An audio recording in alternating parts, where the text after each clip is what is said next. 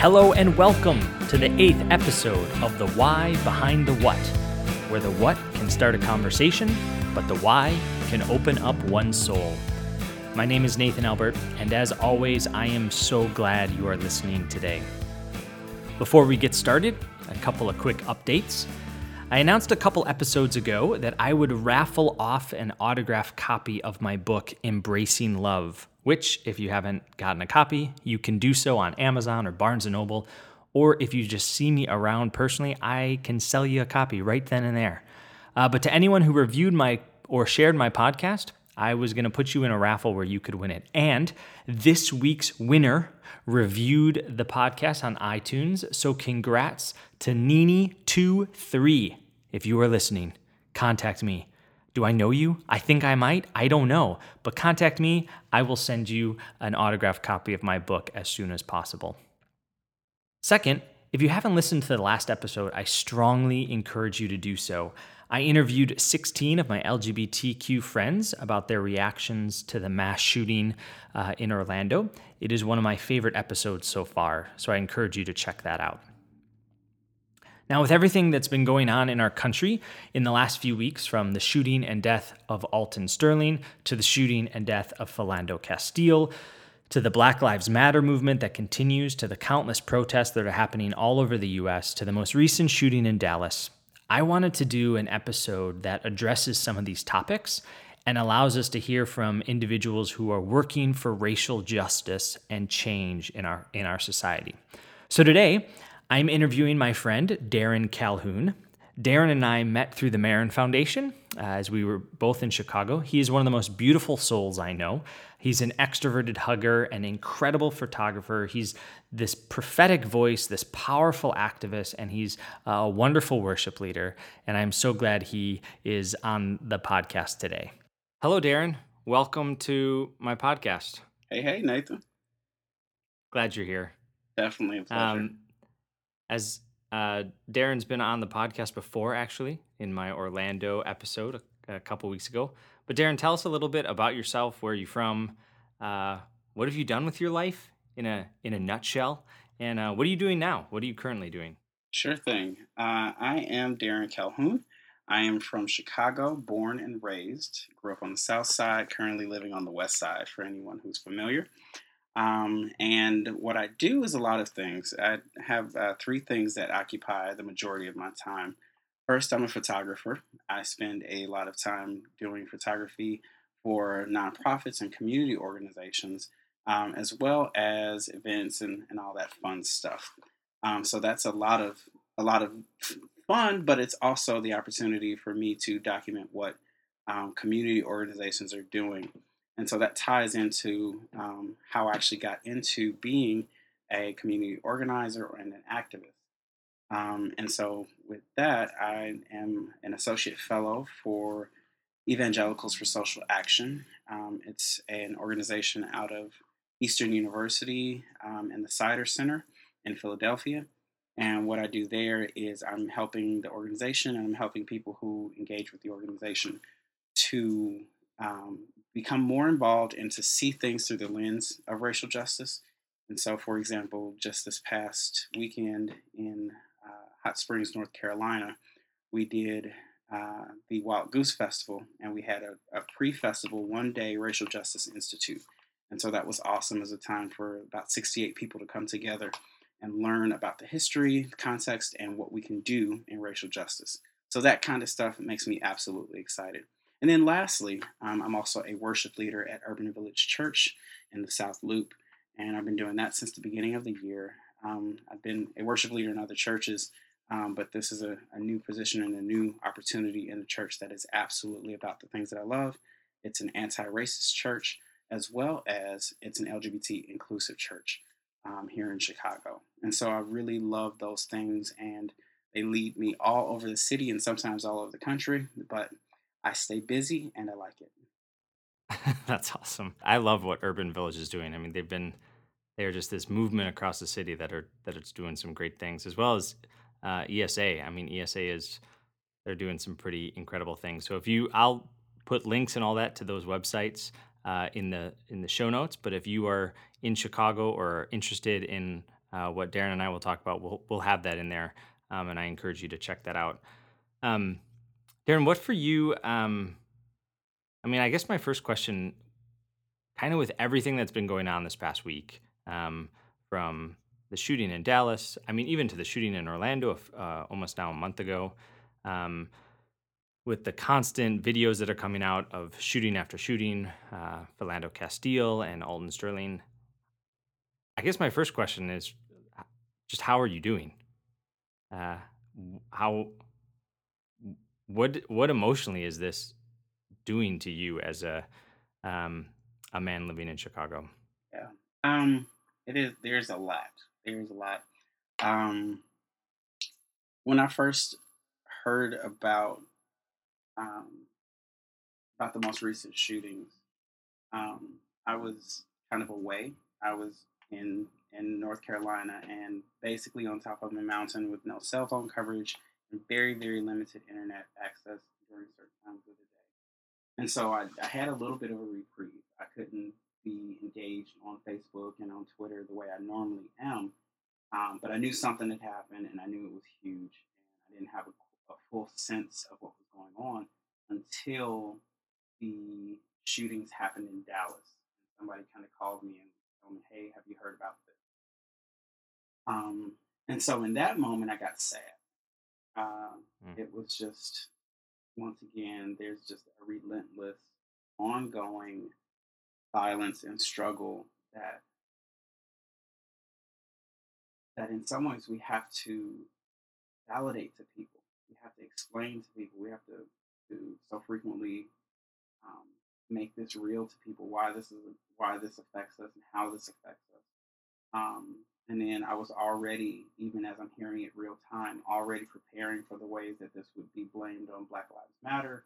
Um, already preparing for the ways that we would um, we would have to kind of gird ourselves up and support each other so I knew that when I came down from the mountaintop, that there was going to be a hmm. lot of work to do.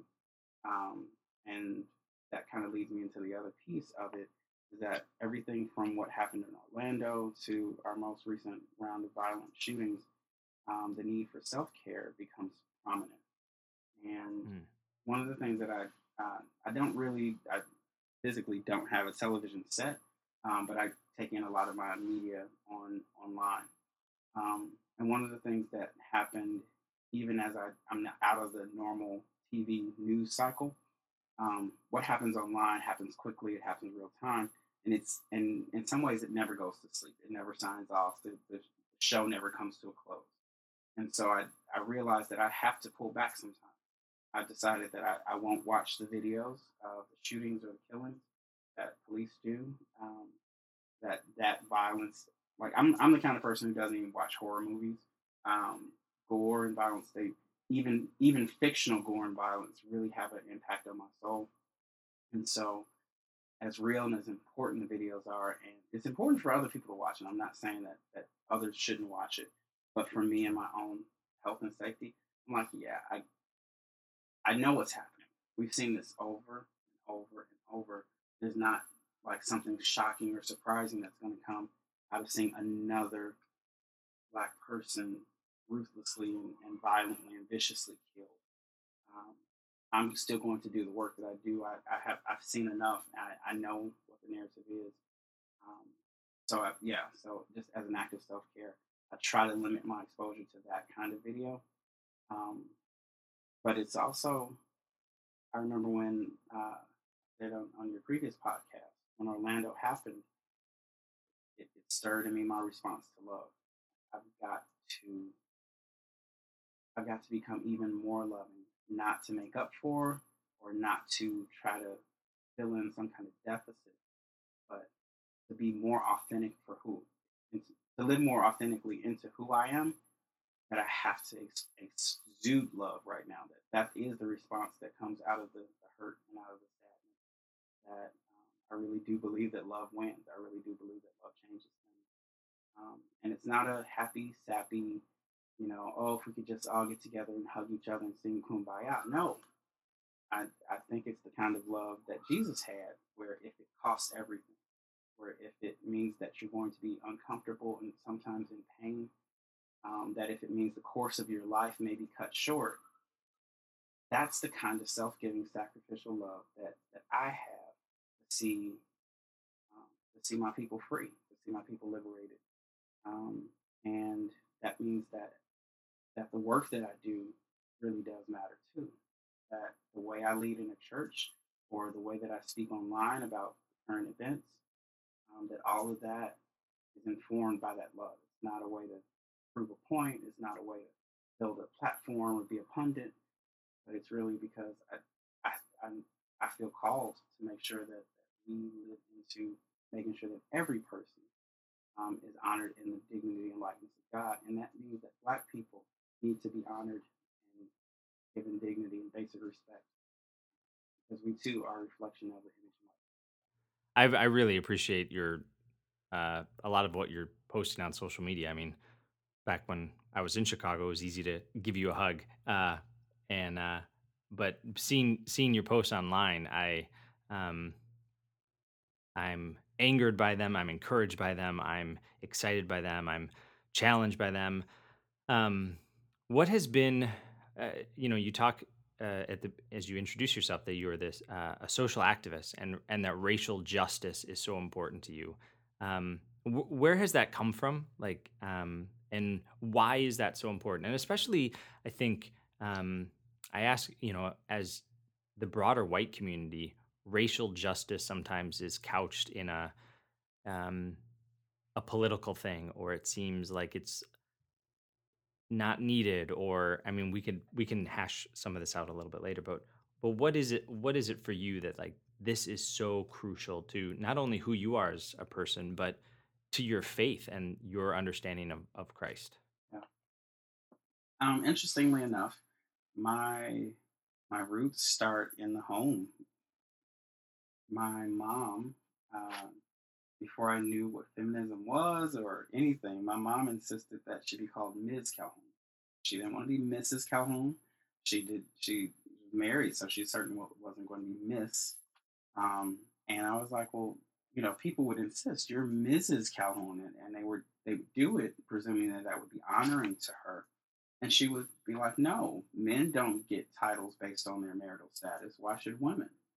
And at the time, as a kid, I was like, why is mom so extra? Why is she creating all this drama? They just want to call you a name and you know, it's it's normal, it's regular. Why why is that important to you?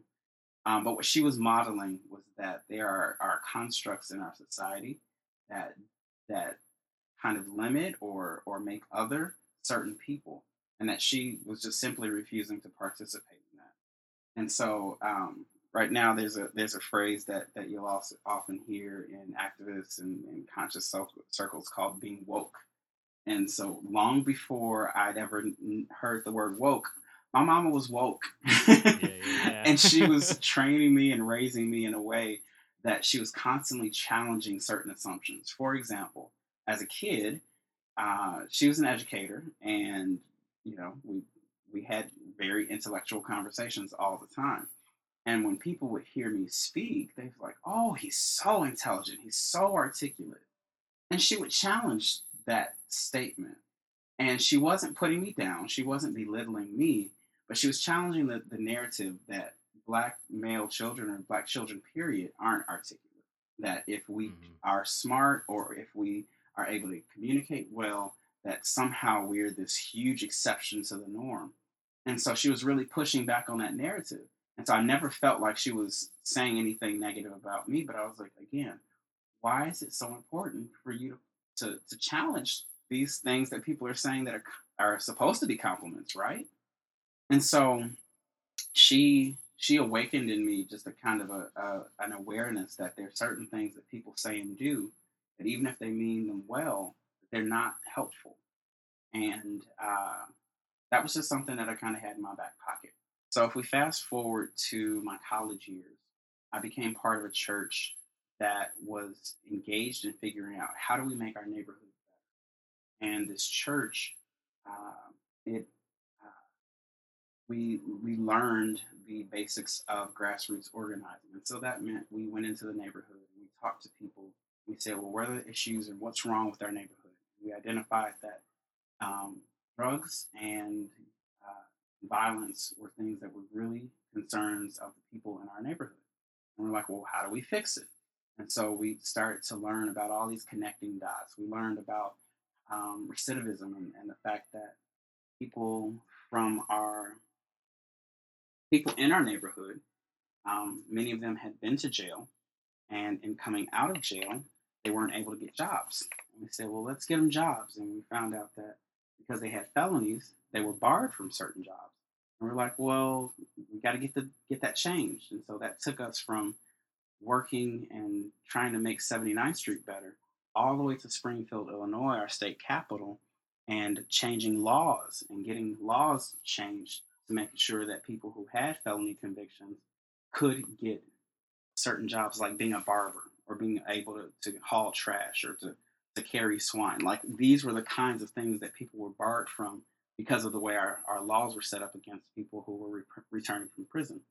Um, but it didn't stop there. We were like, well, what else needs to happen? And we realized that there needs to be deeper connections with the local businesses, that the local churches had a role to play, that local schools had a role to play, that local police had a role to play. And so all of that um, stirred in me this understanding that there's a cycle, that the things that are wrong in my, our neighborhood aren't simply because, oh, people just don't care. That was the narrative that was fed to me. They, the things that are wrong aren't simply because, oh, things are just bad and it's always been that way. Um, I learned the history of my neighborhood. I learned that certain policies created those conditions of my, my neighborhood. I learned that um, economic practices influenced what was happening and perpetuating what was happening.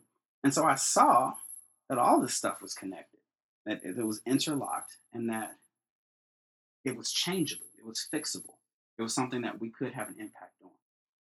And so that leads me into, um, so like I said, we, we went to Springfield, we got laws changed. We uh, I saw firsthand what it meant to to reduce shootings and to increase school attendance and to um, increase the property value of, of, of, places in our neighborhood. We we had a hand in all of that to make our neighborhood better, and it lit an unquenchable fire in me.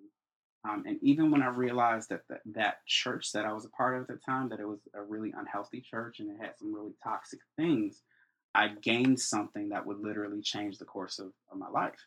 And so since then, every time I see the connecting points, every time I see um, the legacy of what discrimination and the legacy of what um, what's basically abuse culture. When I see it, I feel like yes, I can do something about that, feel like I'm gifted to do something about that. And so that's where my faith comes in. It's you know I, I think about Moses. Um, Moses was in Pharaoh's house. Moses was somebody who was trained up from from just about birth to lead a nation. I don't think Moses could have foreseen that his experience in Pharaoh's house would prepare him to lead a nation through the desert, through the wilderness. In the same way, I was in a church that, that again, wasn't a very healthy place for me, but I was getting trained to lead people to freedom. I was getting trained to lead people into liberation. Um, and so I, I really value that. And I feel like this is something God gave for me to do, that I didn't survive the kind of um, the kind of church environment I was in. I didn't survive that simply to, to say, "Ooh, I, I, made it out," but I survived it to lead others um, and to, to make sure that others in my neighborhood or in my community could could know that they have a part in how to make the world a better place. What has been uh, what's been some of the backlash as you've pursued justice? What uh, or the pushback? Oh, all the pushback. so it's it's interesting. I do racial justice, but I'm also a gay man, so I do LGBT justice, and yeah. those connect in some some interesting ways. Um, but what often happens, um, no matter what the topic or what the conversation is, um, there's there's a presumption that uh, that by speaking out against it against these kinds of injustices, that we're creating a problem so often when we when we talk about race, we say, "Oh, if you would," the, the pushback is, "Oh, if you would just stop talking about it, then everything would be okay." But what that what that narrative does is it it it suggests or it insists that oppression came from the oppressed. and that's impossible. Oppression requires power, and people with power use their bias to, to create conditions and force those conditions upon another group of people. And so, um, so I'm often pushing back on that. Um, but I'm also pushing back on things like, oh, Black Lives Matter is a communist setup, or you know, um, pushing back on things like everything was okay until Barack Obama became president. That's when everything went wrong. Or, you know, America was so much of a better place until recently, and then all of a sudden everything became wrong. And it, it what that argument does, it reflects the ignorance um, that basically white pri- privilege. Um, it reflects the image that, or it reflects the image. Ah, it reflects the ignorance that white privilege um, kind of blankets over all of us. And that is that mm-hmm. everything really was okay, or that at some point in the his, in history, that everything was really good. And the, the sad reality is that unless you were white, and often unless you were male, things weren't good. And you can right. just, if you walk your way through history, you see that in every point and with an unbroken line, somebody was being oppressed. Somebody was getting the short end of the stick. Somebody was being abused. Somebody was having land seized. Somebody was having their bodies violated. Somebody. And um, in this country, it's it's always been um, people of color, especially um, Black people and Indigenous or Native Americans. Um, right. And so the fact that you that your recollection says, "Oh no, it was better at some point," really just means you haven't talked to anybody who was in those positions. It means that you're only looking at it from your position. And what we often do, it's just kind of human nature, is we presume everyone else is experiencing things the same way that we are. Um, and in a, in a country that is still very much sex, still segregated, maybe not by policy directly, um, but we're still segregated. And that means that we only often talk to people who are in the same experience or the same context as us. And right. so it, it just kind of keeps that ignorance going. And then when we do talk about it, or when we do have video now that we have new technology that makes it more accessible, you feel like, oh no, something changed. And the reality is nothing's changed. It's just exposed. It's just visible. Yeah. You can see it now. Right. Yeah.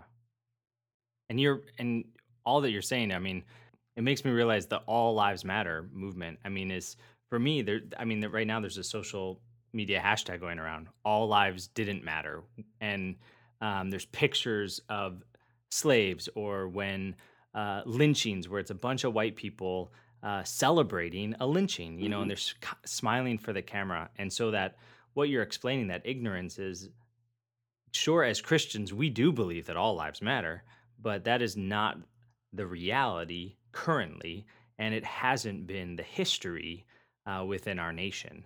Um, and so to to say that phrase, I mean, I I uh, it's exactly what you're saying that people aren't aware of how white privilege has really put a blanket over many things and has allowed us um, allowed us not to think through um, a lot of real things.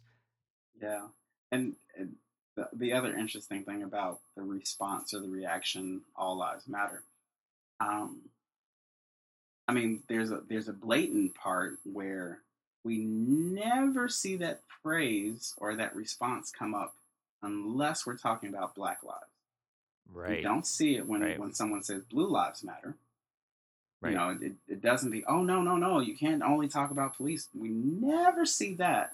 But if we talk about Black lives, then there's an issue. Then there's a problem. Right. And then the other part is, well, if all lives matter, what are you doing to ensure that? Where where is mm-hmm. the action that accompanies that statement? Right.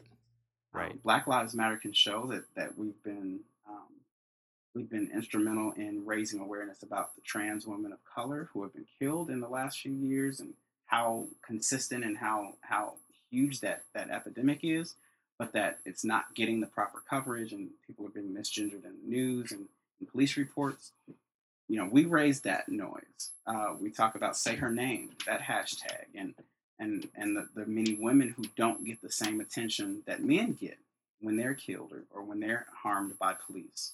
Um, we have supported um, the Latinx community. Um, and you know, in situations like Orlando, instead of Black Lives Matter becoming the, the loud voice there, we defer and we and we amplify the voices of Latinx people and the Latinx organizers who are already on the ground.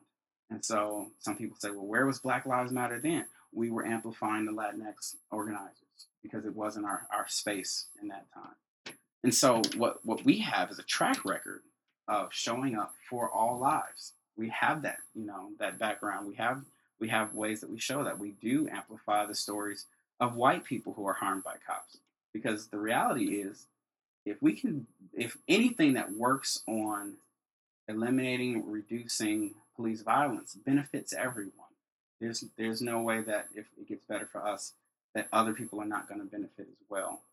Um, and so you know that's one of those things that you it's frustrating sometimes that that people are so concerned about the about that semantic point that they remain apathetic to the opportunity. If All Lives Matter was showing up and having actual rallies and doing work, I promise you I would have no problem showing up and supporting it. Mm. But it's not. Yeah. yeah. And that's that's the hard part. Yeah. When I we did a, a lament service at our church um, earlier this week for um, the sh- the past the shootings in the last week and uh, prayer service for um, Alton and uh, Philando and um, and and one of the things we had a space of dialogue and we were talking um, and one one lady individual uh, one lady she was sharing about um, her conversations with some others and her and she said you know prayers aren't enough. Our actions um, you know prayers aren't enough. We need to act. And and she was talking about well but i don't know what those actions are um, in a predominantly white uh, suburb in rhode island. Uh, she was asking well what are those next steps? What what should i do how, how would you answer that question especially for uh, white individuals that want to um, do more than just pray uh, that want to be activists what what what what would be a list of a handful of things that people can do that is a really, really important question.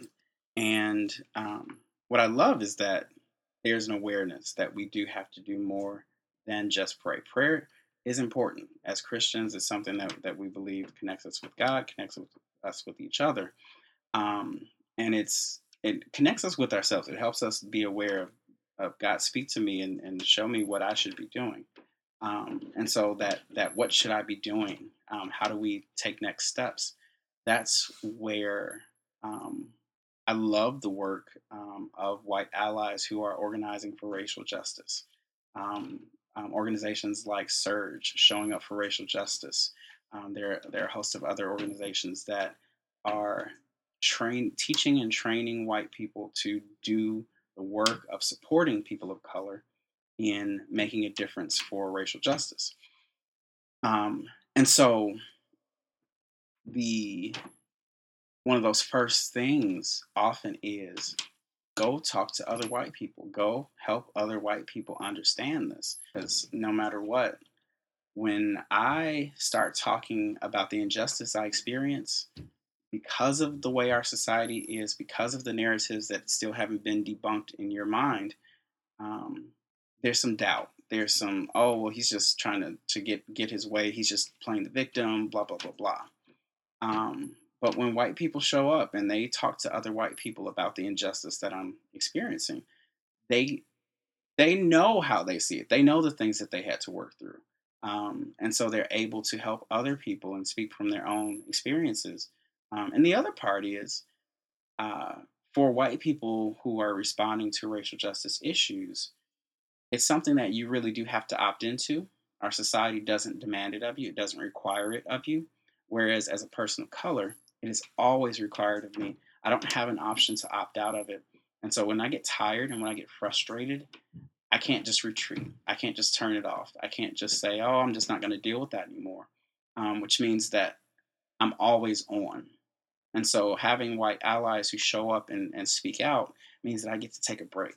And that's important. You know, you can't be on all the time. You can't fight the good fight all the time. You need support. You need some folks, again, going back to the Moses reference, we're going to hold up your arms and let you know that, hey, you are not doing this work in vain. Mm, that's great. You know, and then I think further things would would be um, just how we how we learn. Make sure that your your information sources include people of color and people who are sexual and gender minorities. Um, make sure that you're amplifying those voices.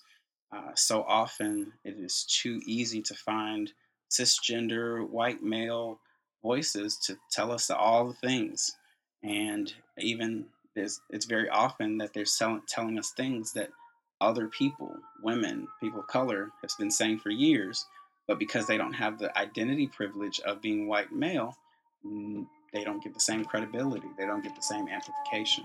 So when you if when you leverage your identity privilege, when you leverage leverage your whiteness or your maleness or whatever other um, affluence or any other kind of privilege that, that you might possess, when you leverage that to, to raise our voices and to to uh, to give amplification to what we're doing, it does things that we can't do ourselves. And that's the thing. We can't we can't win alone alone. No one can do this by themselves. Um, and I, I, I, always say I think we all have a role to play. We just have to find our role um, and yeah. do it to our fullest. You talk a lot, and I know you've uh, given seminars on this and a lot of social media posts, but you talk a lot about the idea of um, intersection intersectionality. Um, and I think this is really important. And it, um, but I, I don't think as many people understand the idea as we should. So can you explain that a bit um, and kind of introduce us to that concept? Sure thing. Um, so intersectionality, it's a it's a fun tongue twister kind of word, um, but it, it it it's a big word that has a lot in it. Um, yeah. And so intersectionality uh, is uh, to to my own little dictionary version is it's the interlocked way that social categorizations, categorizations, let me start that again. Intersectionality is the interlocked way that social categorizations apply to an individual or group, creating systems of privilege and disadvantage. This uh, idea was first developed by Kimberlé Crenshaw and other womanist and feminist uh, scholars. And so, what all of those words mean is that there are ways that we have privilege, uh, which is an unearned benefit or perk um, that's based on based on social order. So, what are the social orders? Social orders include things like uh, whiteness versus blackness. Whiteness universally being something that's preferred, that's that's highlighted, that's seen. Blackness being something that's negative and pushed away or or um, treated poorly. And if you're somewhere in between there, pretty much everyone's still pushing toward whiteness. Another uh, social order is masculine versus feminine. Um, our society has a million and one good and positive words for being masculine and a million and one bad negative words for being feminine. Um, in fact, it's sometimes hard to find a masculine insult um, that's not rooted in, in being an insult toward women or something bad toward women. Um, and then we could go on from everything from being upper class to lower class, upper class being the favored, um, being educated versus having no education. Um, all these are uh, race, gender, religion, class, education, um, citizenship, um, language, sexuality, uh, abilities, what kind of family you have, personality. These are all ways that are are benefited for some people and that are disadvantages for others. And what happens is they work together. So we're used to, for example, um, if you have a woman, uh, you'd say, okay, well, women's rights, that's, you know, feminism, that'll take care of all, all of the stuff that she experiences. But if you have a woman of color, sometimes bits, bits of her story, being a person of color, get left out of the conversation about feminism. And then if you're on the on the racial side of it, sometimes stories about what happens to people of color doesn't include the narratives of women. And so, as a woman, she's both affected by her gender and her race. Um, and if she is a um, sexual minority, if she's a queer woman, then she also has another layer of what makes her story unique. And so, instead of isolating those things out and making them into silos of of justice or silos of information, when we start to, to weave those stories together, we get a much fuller picture. And we see that women, queer women of color, get marginalized in ways that that larger groups probably never even have to think about. Um, and so intersectionality is is the the framework that ties all of that together. It reminds us that we can possess both privilege and disadvantage. It reminds us that um, the unique experiences that that work together benefit and um, harm us in different ways. And so when we do the work to see that bigger picture, I think we get a much better picture of what liberation and what justice could look like. And we don't leave out the stories of people. Um, one way that I that I experience this is I'm a black cisgender man of color. Um, when I who is uh, who is gay. When I go to Boys Town, which is the LGBT neighborhood in Chicago, Boys Town is very very white, and so people go, "Oh, Boys Town, it'll be great for you." But what people of color experience in Boys Town is there are security guards who are hired to stand up and down the, the, the main street where people kind of hang out and socialize. They're security guards that if you're a person of color, they're going to shoo you on within seconds of you stopping to even do something like say hi or hug someone. Whereas if you're white, I've watched people lay in the gutter and vomit with not a word from the security guards. Um, and so Boys Town and the, the, the bars that are there don't create a hospitable environment for people of color.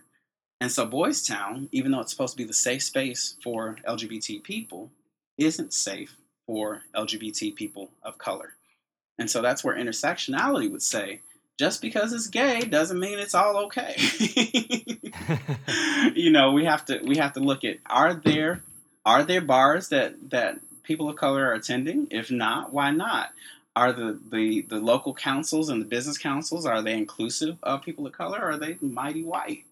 And you know, when you start seeing those patterns, you go, "Oh, there are levels to this. There are layers to this. There is more than just, oh, it's gay, so we've got it covered." Um, but we start seeing that there's there's lots more pieces to the puzzle. Yeah, and that can seem. I feel like that can seem overwhelming mm-hmm. when you start discovering those things. Yet at the same time, it gives, like when I understand justice, there's it's so much justice is so much more holistic which also causes me to hope more that justice is better than we could imagine. Um, so it, it's this. It, there's a tension there from as as you describe this. Definitely. Um, you know, we, we have the, the, the quote, um, we're, we're not free until everyone's free. And intersectionality helps us remember that we really have to understand what freedom for everyone looks like. And yes, that is a moving target. Um, it's not like, okay, well, we finally accomplished diversity. Um, no, because we've got a very jacked up world. There are lots of pieces for us to figure out, um, and that's okay. You know, it's it's it is a big, daunting, seemingly daunting task. Um, but what I've what I've observed is that as we make space for more people, as we make room for everyone to, to live out their authentic selves and to be seen and to be heard, it makes room for us to also be seen and also be heard. It makes our stories valid. It makes our experiences mean something and be worthwhile. Um, it means we can live into more of who we are rather than trying to conform into the ideal. You know, and I, again, as a person of faith, I think that that we were all created individually in the image and likeness um, because there is a unique expression for each of us to contribute to the world. Um, we weren't designed to all fit into one cookie cutter mold. Um, and if we can make space for everyone to be who they were or who, who they are, um, it makes the world a, a, much more beautiful place to sound flowery. no, I love it. I love it. Just talk to white people. What do you want us to what do you want us to know and understand and what can we do better and how can we come alongside you um, and your community um, or what what do we need to be slapped across the face with? Um, i mean just and maybe i asked this selfishly for myself but um, give it to me. Yeah. Well well fortunately fortunately uh, nathan you you've been somebody who has definitely been showing up for years. Um, I don't have to explain a whole lot of this stuff to you, and so that that means you're a safe person to talk to. So being a safe person and being somebody who, when when when all hell is breaking loose in the media, you you send me a message and you check in on me. That matters. That's really important. Mm. And sometimes I can't even respond to it in the moment, and that's okay. Um, but for you to know that the fact that you're aware and that you're conscious of that I might be experiencing something unique um, and could use some support, that means a lot. Um, so checking in on your friends and not demanding a response, but letting them know that you're thinking about them. I think that's really important. Um, listening to another narrative, listening to a, another story. Um, so often we're used to being handed one story, and we're taught that that one story tells us the whole the whole story. And the reality is that there's there's always more than one story. There's always one more than one perspective. You and I can sit next to each other in a movie theater and watch the same movie, and then go describe it later and describe it almost in completely different terms because your experiences, your background, what movies you've seen, what movies you like, your taste, all of that informs how you see it. But if you never ask me and never get to know my story and my taste and everything, you'll think that everybody liked or hated the movie the same way as you. And so that that requires some intention. We have to go out and we have to have more conversations. Um, we don't have to be weird about it. It's like, hey, black person, tell me about your experiences. yes. That's awkward. yep. but um, but you know, it's it's natural for us not to have proximity, not to be close to other people. But there's ways we can do that. If if you know that you live in an all white neighborhood and that everyone around you is, is white, or the only time you see people of color is at work or or at Starbucks or something like that, then that means you might have to do some work. You might have to make sure that you're following um, other media outlets, that you're watching some some other uh, kind of TV shows, that you're doing something to get more than just what you have by default. Um, so there's there's that. Um, there's some good reading. There's books like The New Jim Crow. There's uh, uh, Between the World and I. There's there's all kinds of information that's available. Um, don't count on your black friends to be your teachers and to, to give you all the stuff. your Google works just as good as mine um, it's okay that if you're stumped to ask for help and say, "Hey, I was looking for this," or "I tried that," but sometimes people just just kind of sit back and it's like, "Feed me, feed me," yeah. and that that can be tiring. Yeah. Um, so yeah, get get busy, increase the the the, the sources of information you have. If there's a, a racial justice workshop like the ones that we present through Evangelicals for Social Action, show up to it, get there, fly there, do what you have to do. Um, and start the conversations you know get it going. Ask some people just to, to, to share their stories. I also have a resource and we can link to it later um, that is about intentional dialogue and it helps people to instead of asking closed-ended questions like how could you think that? or or um, tell me why you would do something like that um, it asks questions like you know tell me about how you experienced this it opens up so that people can begin to understand in ways that aren't you know divisive or harsh. Um, so that's that's a resource. It's just a, kind of a two page pdf that we can um, make available to to the listeners. Um, but yeah there's lots of ways for us to get to know people better than the way we do. Yeah i've, I've found one of the things that has benefited me is through social media. Mm-hmm. i mean my twitter feed right now i have follow, followed um, a lot of individuals of color that I have drastically learned from. Yeah. Um, and that have, I mean, they are my go-to sources, whether I know them or not, mm-hmm. and they are um, changing the way their stories and their simple 140 character tweets are changing the way I understand um, the movement, the Black Lives Matter movement, um, intersectionality, um, and so much more. And you know, um, that that's and on top of all that you've said, those have been really helpful to me. Um, what um, final question here, but um, and and we kind of talked about this in the beginning, but you know the podcast is called the why behind the what, and so we know what you're doing, but uh, why is it that you do this? What um, why yeah, why is it? or who is it? But why do you why do you do this and and willingly um, pour yourself out? Uh, uh, to do this? Yeah. Um, you know, I, I, I try not to say things that sound super spiritual and, and, and, and so forth, but I remember the harshness that I experienced in my church and um, and that was harshness because I was a uh, or I am a gay man, and we were in a church context that believed that that was sinful and that I needed to become heterosexual. Um, all the work that I was doing fighting racial justice in that church, and you know, or through that church, all of that became something that I had to use to liberate myself that I had to use all that I knew about organizing and all that I knew about how systems and power work um, to realize that I was being oppressed, I was being harmed in some specific ways, and that to later realize that other people were being harmed in the same way. And I remember there were times when I was in that church and I was, um, to, to kind of give some context, um, in my pursuit of becoming heterosexual, I quit school. I told friends and family to forget about me. I gave up my car. I shut down my business. Um, I moved into the basement of the church and was living under 24 hour supervision. And all of this was so that um, hopefully God would change my orientation. Um, and I did it willingly. Um, like I said, it was a, a, toxic environment, but I didn't know what else to do. Um, and in doing all that, I became hopeless. Um, I remember there were times where I did not want my life to go on. I was I was full of despair. And I remember in those times that I felt like Jesus showed up for me. I felt that um, when I felt worthless to God, that God was showing me I had worth. I felt that when um, when I was hopeless, that there was still hope, and that so much of my story paralleled what Jesus went through.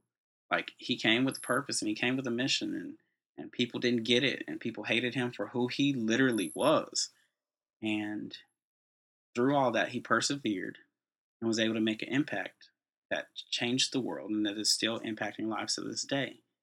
And something about what Jesus was willing to go through and something about what Jesus was willing to do, um, the way Jesus poured himself out, uh, gave me hope and encouragement to say that I could pour myself out and that I would still have life, that I could give my all and that there still be something poured into me um, and so when it when I came through that experience and I realized one that I'd survived, but two that I wanted to go back in and fight in a good way to make change happen, it was like I'm not normal. I'm I'm clearly not wired the way the average person is. There's something about the way God designed me that would experience something like that and then turn around and say churches and say to churches, "Hey, we can do better." Here's what happened to me. Here's where you got it wrong. But guess what? I'm here to help you do better. Something about that is, I think, weird and, a, and peculiar. And I think that is a God given gift because, like I said, most people wouldn't even be Christians at this point. Um, but for me, it was something that deepened my faith. And in me doing this work of racial justice and LGBT inclusion, and me pouring myself out to make sure that people are safe and people are heard um, I feel that it is just a reflection of who I've been created to be. It's something that gives me life and energy. It does cost. It does uh, take a lot out of me. Um, but I, I feel like, yeah, but I'm built for this. I'm set for this. Um, so it's something that I do gladly. And uh, hopefully I'm reflecting um, reflecting the, the, the image of the one who did the same for me. It's been fun for me to see. I mean, even from when we met first met at the Marin Foundation, to see how you've grown and your prophetic voice I feel has just you have you have filled you've grown into a man who knows his voice and knows it well and is unashamed and um, it's cool to see um, even now from afar uh, and via social media it's it's awesome to see kind of how you know I think God has really poured into you so much so that you you are you are a willing and eager man to um, pursue what many other people can't pursue um, or don't want to pursue. So it's it's cool for me to see that. Um, so I appreciate you being willing to chat for a bit. How can people follow you? I mean, the the work you're doing, social media or a website or Twitter, all that good stuff. Sure. Um, I am very, very active on Facebook. Uh, if you search for my name, Darren Calhoun, that's D A R R E N, Calhoun, C A L H O U N, um, you'll find my face and I have a page you can click like on. Um, I update that the most often. I'm also on Twitter and Instagram. Uh, my Twitter name is Hey Darren, H E Y D A R R E N. Um, and if you feel free to follow me any of those places. Um, and then in the in the uh, resources, we'll also link to the organizations that I'm working with. Um, feel free to come visit me if you're in Chicago. Come to, to Urban Village. Um, if you're in the South yeah. Loop, come hang out and sing with us and dance with us. Um, and I also um, am active with organizations like the Reformation Project, um, with Gay Christian Network, and so I'll be at both of those conferences in October and in January of next year. Um, show up there. I am an extrovert who loves hugs, so it is. I I can vouch for that. it is true. It is true. So it is not weird to say, "Hey, you're Darren. Can I have a hug?" And I'm totally gonna give you a hug, and then I'm gonna be like, "Where do I know you from?" That's right. Hug first, questions later. Right, right, right, right. Um, so yeah, please. And then I also have my own my own website, darrencalhoun.com. Um, that is also where I'll have the, the resource to the dialogue um, PDF. Um, so you can go there and see some things I've written um, and reach out to me via email there. And uh, yeah, I'd love to hear from you. I'd love to answer more questions. Um, so keep in touch.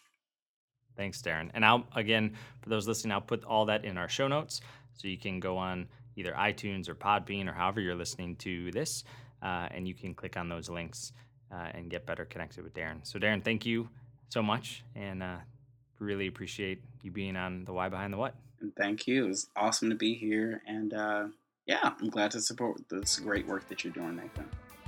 So here's to Darren Calhoun, a justice seeking, prophetic, extroverted hugger. Here's to raising awareness, pursuing reconciliation, and being woke. Here's to love and peace being our response to hatred and violence and here's to the why behind the what. Cheers.